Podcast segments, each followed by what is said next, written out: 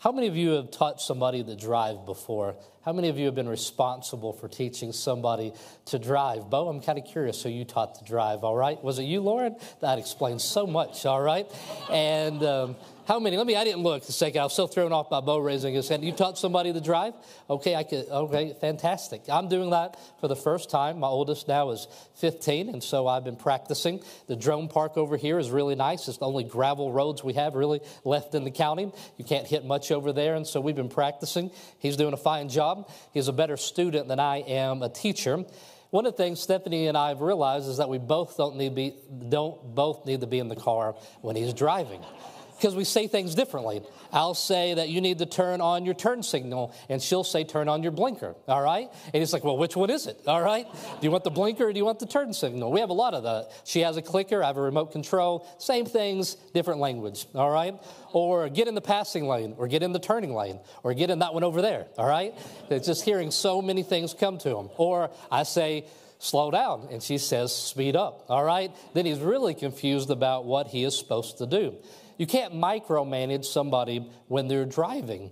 You have to just give them principles and guidance, but you can't micromanage. If you try to micromanage a driver, you are called a backseat driver. Point to the backseat driver in your life at this time. Are there any backseat drivers in here? There's a few. Will, you're one of them, all right? Uh, both of you, all right? And um, some people want to control the car, and you know there's a point, and I'm preparing for the day that I know that Thatcher is going to get into that car or truck without me and he's going to leave. And the thought just horrifies me, all right? Not because he's not a good driver, but uh, it's because he has about one year to get ready for it, all right? And um, I think about that. Face, and he faces challenges that I didn't face. When you're from a town of 500 in Kentucky, I drove myself to get my driver's license. I didn't have to. I didn't have to. Uh, I didn't have to parallel park because they said we don't do that. And I'm like, you're right. And I struggle now. One time I went to Boston and I was so excited. I had five hours there and I wanted to get something really good to eat and I couldn't park because I don't know how to parallel park. So I had to eat at a gas station. All right and I can't parallel park to save my life. And so things are different here. The first time me and Thatcher went out, I was thinking, wow, you're facing a challenge here in turning in these two lanes that I didn't face until I was in my mid 20s and left the farm. All right? Different challenges that we face.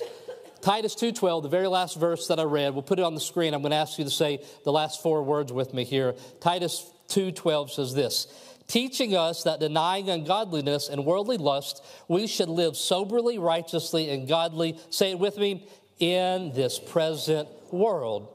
This present world that we live in, the present world, no matter when this is read in scriptures, throughout time, has always been opposed to the things of God. You read it in the scriptures, you see it on the news, and when you study throughout history, you see that the culture has always been opposed to the things of God.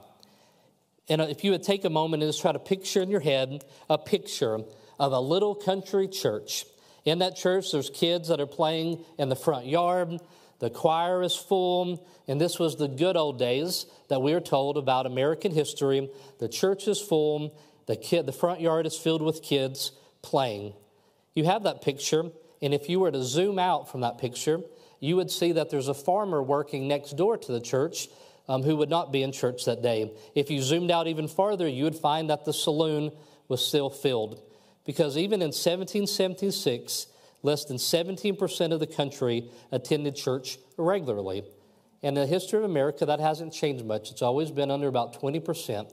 The amount of people that attend church monthly or occasionally, that has really grown. But the amount of people that faithfully go to church has never been much more than about 20%. And so, throughout the amount of people have changed, and that's according to the Churching of America by Rodney Stark.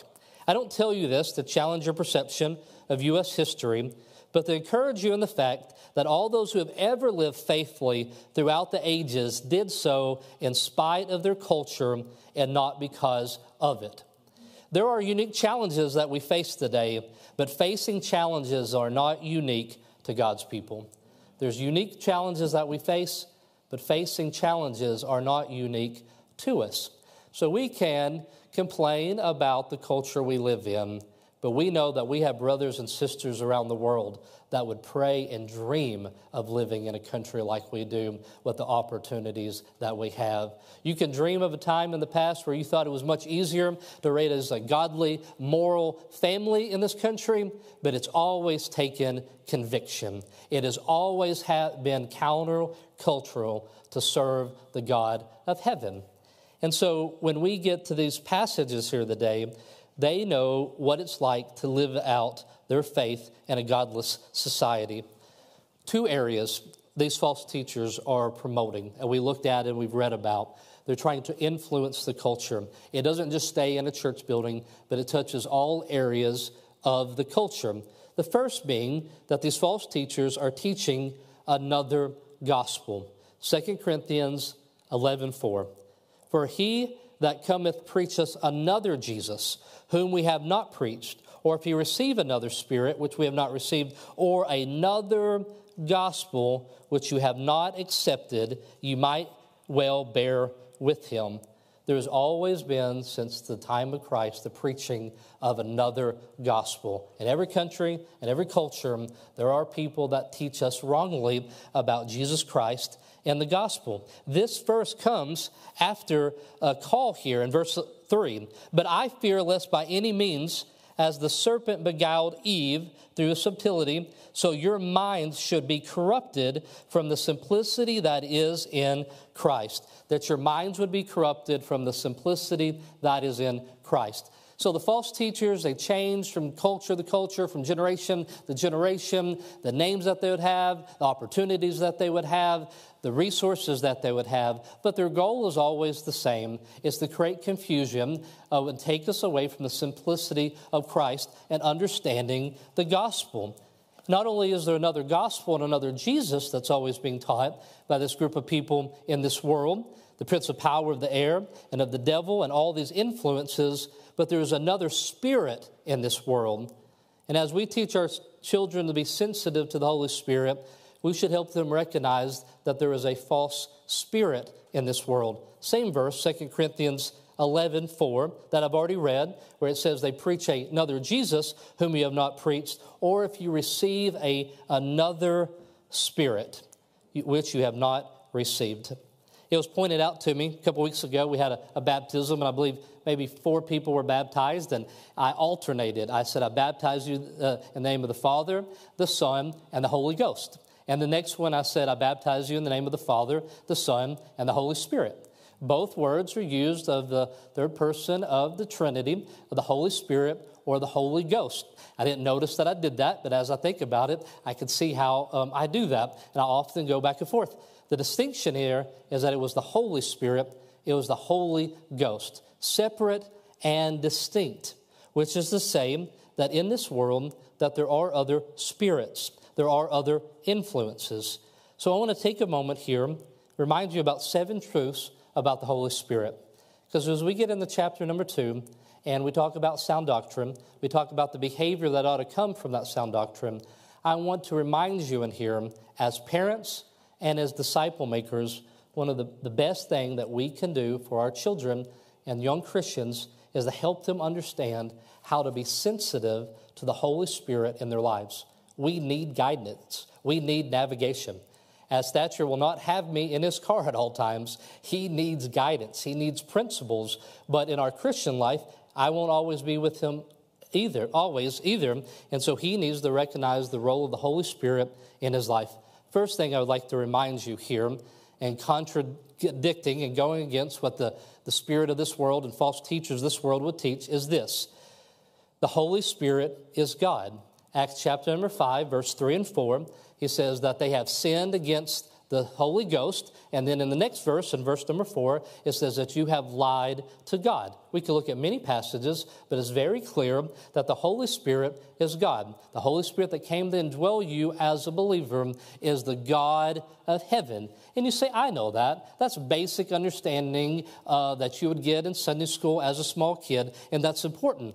But I want to remind you that that prompting in your life, that conviction that is brought to you, is coming from the God of heaven, which means to say no to it, to the conviction, is to say no to the God of heaven. And that's an important distinction. This isn't just a warm feeling that you have, I want to do right.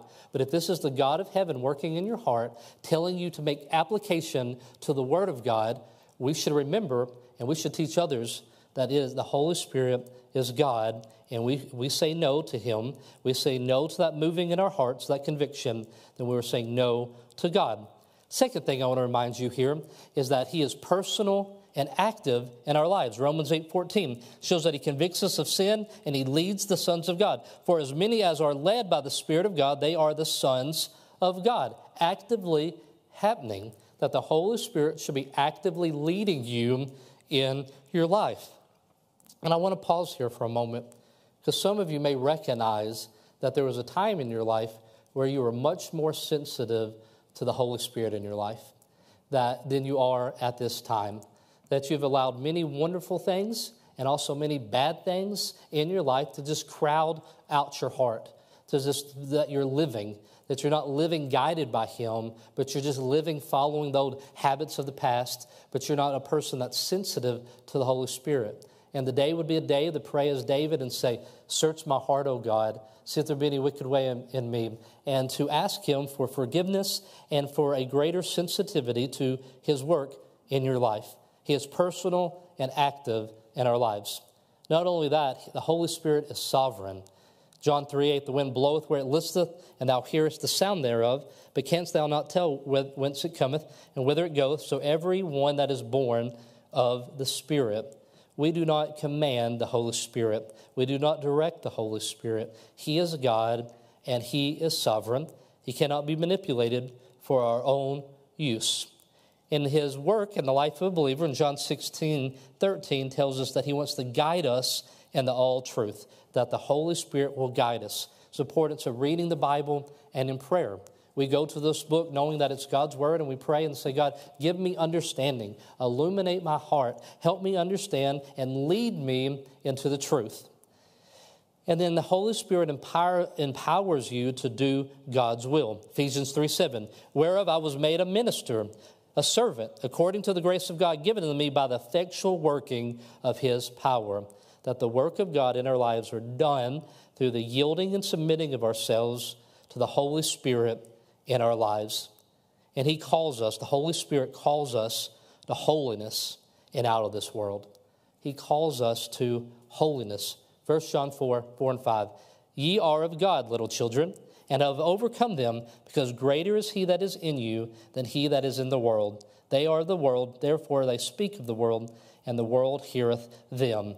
That the Holy Spirit inside of you makes it so that you can reckon sin. You can now yield yourself, uh, you can reckon yourself and yield yourself over to God's uh, enabling in your life to do what's right. So we're we struggle as believers. We struggle with sin, but we always struggle. We never give in. And we know that we have the power to overcome because the Holy Spirit is able to overcome in our lives. We never become defeatist. We never become victims. And we never say, I'm unable to overcome this in my life because we recognize that the Holy Spirit is active in our lives. And then lastly, here, the Holy Spirit glorifies Jesus Christ. John 15, 26. But when the Comforter is come, that's the Holy Spirit, whom I will send unto you from the Father, even the Spirit of truth, which proceedeth from the Father, he shall testify of me. You see that? The spirit of truth making a distinction. We'll see in a little bit the spirit of this world called a spirit of error or the spirit of the devil. But the spirit of truth will testify of whom? Of Jesus. The Holy Spirit works in our lives and points the attention to the person and the work of Jesus. Well, that's just a little simple Bible lesson and a reminder to you what the Bible would teach us about the Holy Spirit. As teachers of good things, that should be what we would be teaching uh, those new believers and teaching our children. But we saw last week in the book of Galatians that these vain talkers, these unruly people, these that are deceiving influencers in our lives, they want to do a few things. They want to distract you from obeying the truth of the gospel. They want to complicate the simple. They want to make their voice louder in your life than hearing God's word. They want to put themselves between you and knowing God. They want to make themselves a mediator so you can't understand the word of God without them. You can't go to God without praying to them. They want to put themselves between you and Jesus Christ. They alter the truth so slightly. That's all they need to do. They don't need to make a 180 in your life, they just need to slightly alter the truth. They only need to create doubt and confusion. And they do so through fear, which causes confusion and discouragement. And last thing we saw is they misrepresent the position of others because they want to isolate you and lead you astray. Through your years of life, you probably have seen that time and time again of people that have not been discipled and rooted in the Word of God. They leave home, they leave where their place is established, and they find themselves quite confused. I speak to people every week that have been confused and tormented by some false teaching that has been brought into their lives and it rarely looks like them attending some place that would be known for false teaching. But there's so many influences in our lives. In the conversations we have, the things that you watch on television, the things you listen to, to the books we read, there are a thousand different ways that you can be influenced in the world in which we live. And so the conclusion of the matter in Titus 1:11 was whose mouths must be stopped because they subvert whole houses. There is a undercurrent in the culture that if we're not mindful of and we give our ears to them, that it will subvert and it will change our homes. And so we're aware of that. We're aware of the problem and we see it. The spirit of the world wants to replace the role of the Holy Spirit in our lives. In, the second, in 1 Corinthians 2.12, it says, Now we have received not the spirit of the world, but the Spirit which is of God, that we might know the things that are freely given to us of God. The Spirit of the world that teaches us, um, that wants to teach us um, and teach us incorrectly about what the Holy Spirit is. Matt Malcolm shared with me and several others a documentary um, about the influence of this world, how many times churches have adopted Eastern religion, and how there's just a gradual pull, not just in the places that you would expect, but even in the religious world, to move away from the things of God. I watched it first with a fascination and interest, and now I watch it with a heavy heart to know that there's good, sincere people who are moved in their hearts to draw closer to God and they put themselves in churches or different places or in Bible studies with people who are not teaching what the Holy Spirit would teach about God's Word, but they're being influenced by the Spirit of this world. I'll give you a few of them, all in contrast to the seven things that I already mentioned. One here is that the Holy Spirit is an impersonal force. He's like the force of Star Wars, the ones that would cause you to be able to do something, one that you would be able to command and control, the one that you could beg to come down and he would work at your demand, that you would not see miracles, but you could demand miracles. One that doesn't make that would make you a deity, not one that recognizes that the Holy Spirit is deity, but the one that would make you deity. Satan to Eve, you shall be as God, is what he told um, Satan told Eve and it's the same type of false religion that is prevalent today is that you are at the center of the story that you are the one that the whole universe revolves around. If you could just know enough you the truth then you would be as god. I have a friend uh, that often goes to college campuses and he speaks um, out on the street corner and the things that these college students say back to him when the, that are, is so concerning. Not just the kids who grew up in an atheistic home, not the ones that are just completely away from God, but the ones that are standing there that profess to be Christians, that grew up in church, that argue with him that they're completely contrary to the things of God. The Bible tells us in the last day there would be those that would give you what you your ear your itching ears. I've always thought that was a funny um, expression, right? Itching ears, meaning that there will always be a place in this world that will tell people what they want to hear, and those places will always grow, and so leads you in away from the truth. So it can't be controlled. It cannot be, he cannot be controlled. It cannot be invoked. So expressions like, I declare that the Spirit is going to pour financial wealth upon you. I cannot demand for the Holy Spirit to do anything. He is sovereign. I can't, when I say I'm blessed and the angels go to work and do your bidding, or the, I give, give the universe permission to come and to help you, or maybe the most a comical one that I saw was a lady on a Family Feud, and she says, Holy Spirit, activate. Holy Spirit, activate. As she demands that the Holy Spirit gives her the power as if she hit the turbo mode in life. Now the Holy Spirit's going to come in. She demanded it for personal gain in her life. And the Bible says this is leading us away from the truth. 1 Timothy 4 1. Now the Spirit's speaketh expressly that in latter times some shall depart from the faith, giving heed to seducing spirits and doctrines of devils. 1 John 4 6. We are of God. He that knoweth God heareth us. He that is not of God heareth not us. Hereby know we the spirit of truth and the spirit of error. So there is a seducing spirit in this world, teaching a doctrine of devils, and it is the spirit of error, not the spirit of truth. It would teach you to empower yourself to do your own will, not a submission to the will of the Father. And it draws us into the world. It draws us away from godliness and holiness into a world, Ephesians 2 2, wherein in times past you walked according to the course of this world, according to the prince of the power of the air, and a spirit that now worketh in the children of disobedience. And then lastly, as the Holy Spirit would testify of Jesus, the spirit of this world would testify of you. It glorifies you. It speaks much of your legacy and your self worth. I could go on and on about this, but I think we're all in agreement that there is a undercurrent that wants to subvert you and your family and this culture. And some of it is very clear and it's sinful and it's immoral and then other times it comes to us packaged differently. And it just wants to slightly move us away from the things of God, and we must be on guard for them. And the greatest defense that you can have against wrong teaching is to provide for young believers in your life and for your children a good understanding of the role of the Holy Spirit in their lives, to give them a good understanding of sound doctrine you probably have heard of room, um, a dorm room theology, right? Maybe you've experienced it. If you went to a Christian college or not even at a Christian college, it's where two people who know very little about something argue to the death about who is right. And what you find is that when a person has not been grounded in the simple things of in the doctrines of the Lord, that when they meet somebody else that seems to have a full or robust understanding of it, they can very, very clearly make a case that seems better than the one they currently had because the one they had had so many holes in it. We'll spend more time on this next week when we talk about the doctrine and should not have corruptness.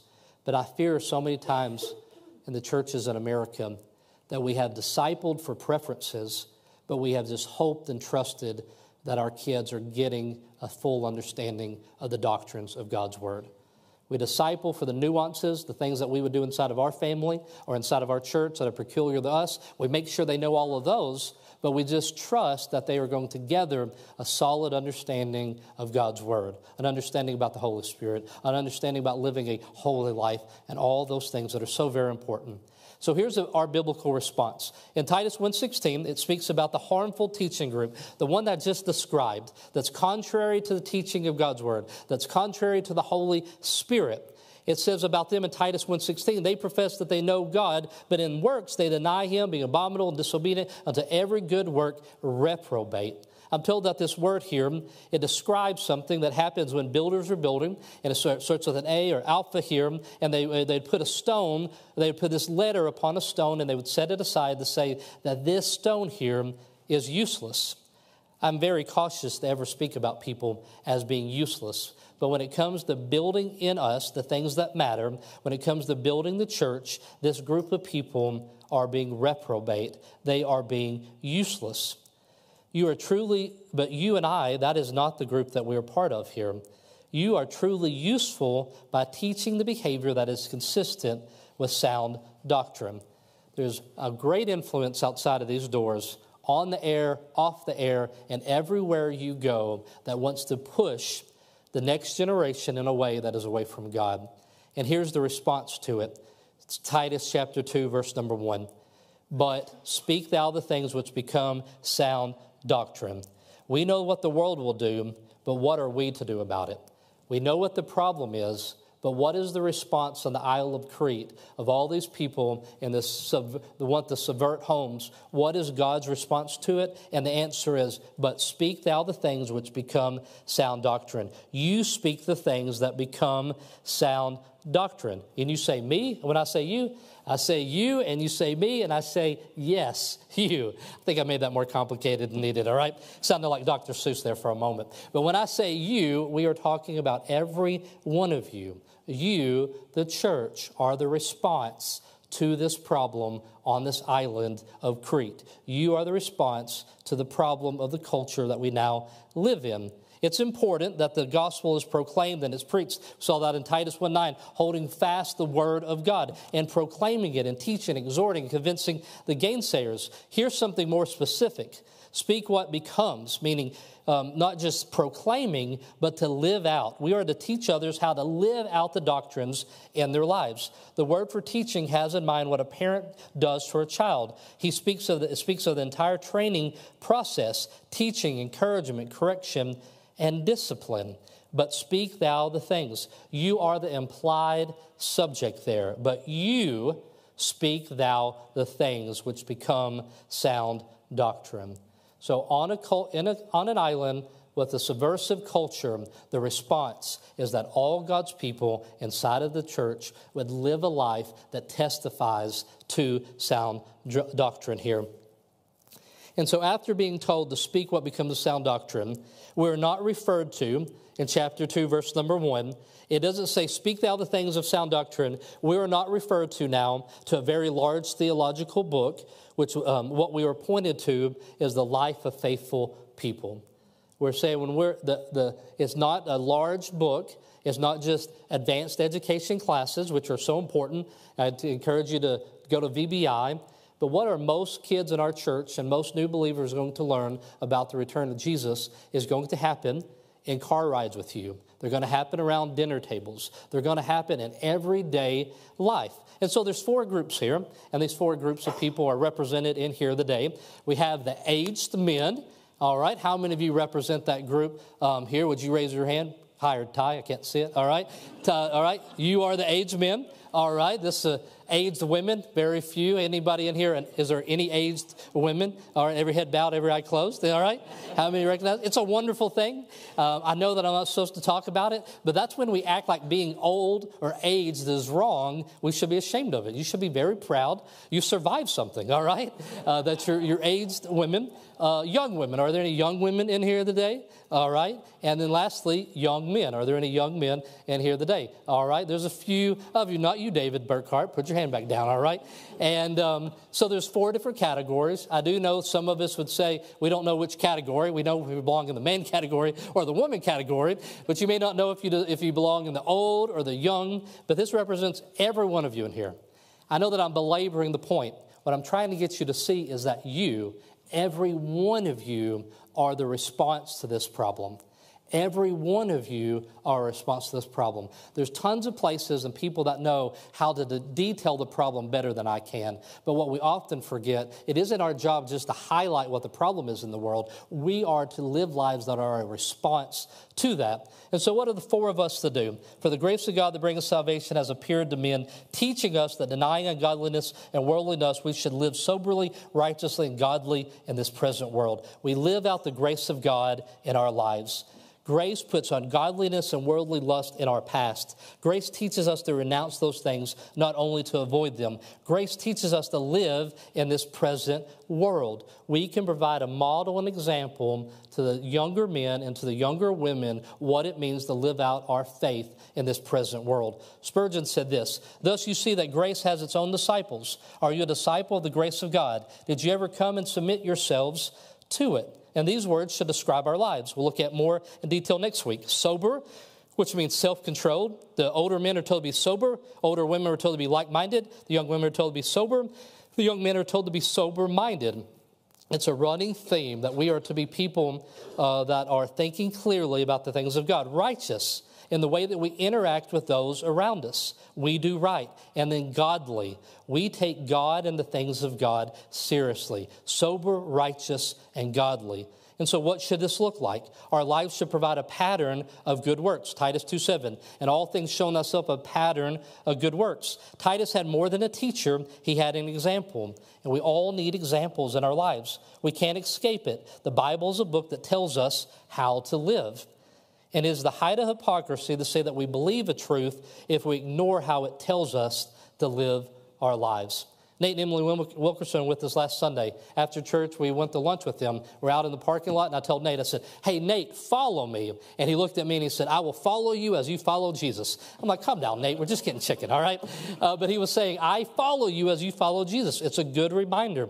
People should follow our example as we live godly examples. You see, the world doesn't judge us by our theology, the world judges us by our behavior. And there is as much as ever a need in this world for there to be a group of Christians in this community that live out the Word of God. Is it possible to live a holy, God honoring life in this present world? Why should people believe in a life changing truth if your life isn't changed? In Romans, there's a powerful statement made about Israel. It says, Romans 2.24, For the name of God is blasphemed against the Gentiles through you, as it is written. The name of God is blasphemed.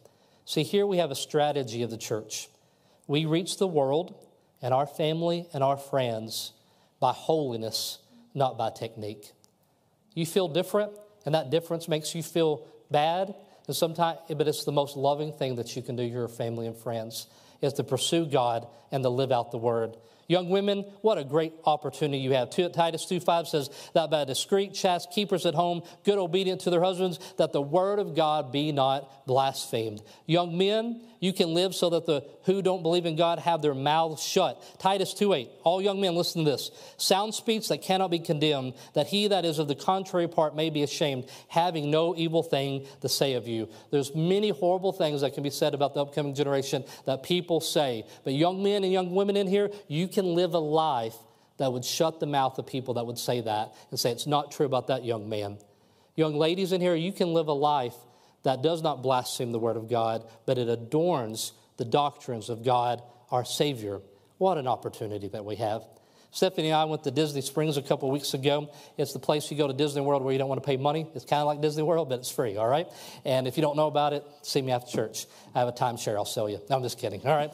And uh, we're at Disney Springs, and uh, there's this long line for cookies for Gideon's cookies. Does anybody know about Gideon's cookies in here? All right. This line lasts, it's going to be an hour long, Brother Chuck. And I walked by Stephanie. I said, There's no way. Cornwells do not wait in line for an hour for cookies. That's just illogical. Not going to do it. All right.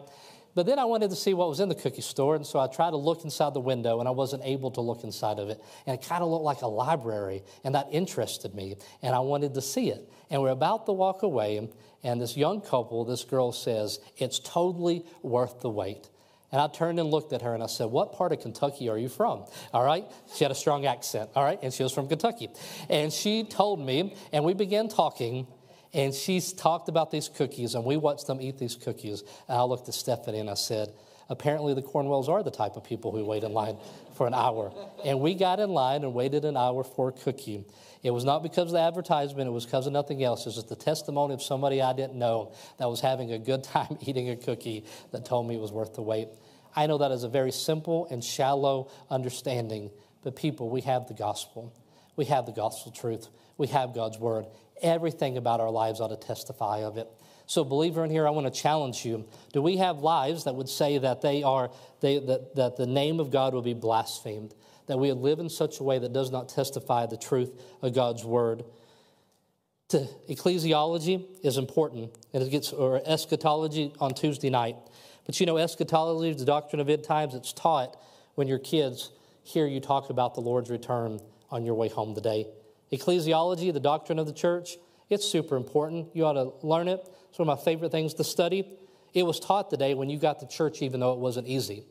Getting the church when it's not easy, that teaches your kids more about ecclesiology than a Bible institute or anything else will. Soteriology, that's the doctrine of salvation, that is learned in conversations after a baptism. That's learned when your kids have questions about uh, what it must take for them to take the Lord's Supper. Those are questions they ask when they say, I want to do, I want to be a good boy or a good girl so I can go to heaven. All those doctrines are taught in everyday life and the way that we live it out. And so the question for us as believers is, or challenge, we should live lives that give a clear message of the power of the Word of God.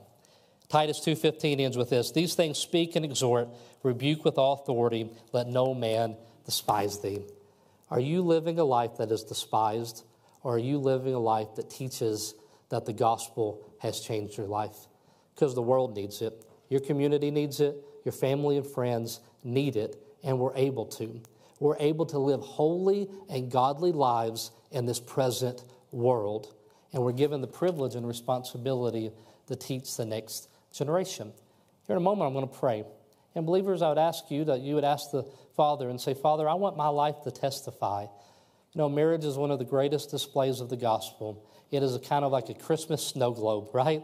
It's supposed to demonstrate the gospel as like you see it encapsulated, not just in a wedding, but in a marriage. Our tongues ought to be seasoned with grace because we're demonstrating grace. Would you allow the Holy Spirit to do that? and see that not only the sin in your life, not only is it taking the joy away from you, but it's like sin against God, it's also ruining the testimony that you have in this world. Holiness is what we should be living out for the, to share the gospel with other people. And as you're praying, believers, I speak to those in here today that have never put your faith and trust in Jesus. Somehow, in some way, there's been confusion in your life. There's been false teaching, and there's not been a clear understanding. And I would love for you today to understand the simplicity of Christ. Some places would teach that you have to continue working harder, and that's so sad because that offers no hope because you'll never be good enough. Other places will tell you that you're not a sinner and that only being a, the only sin is if you ever think bad about yourself. That's equally hopeless because you don't even know that you need hope. But today I want to tell you there's great hope. You are certainly a sinner, like I am, and all of us in here, but there's a Savior that died for you and you can put your faith and trust in Him today. That's what I encourage you to do in this moment. Believers, we can live holy lives in this present world. Let's renew our commitment to doing so. Let's pray.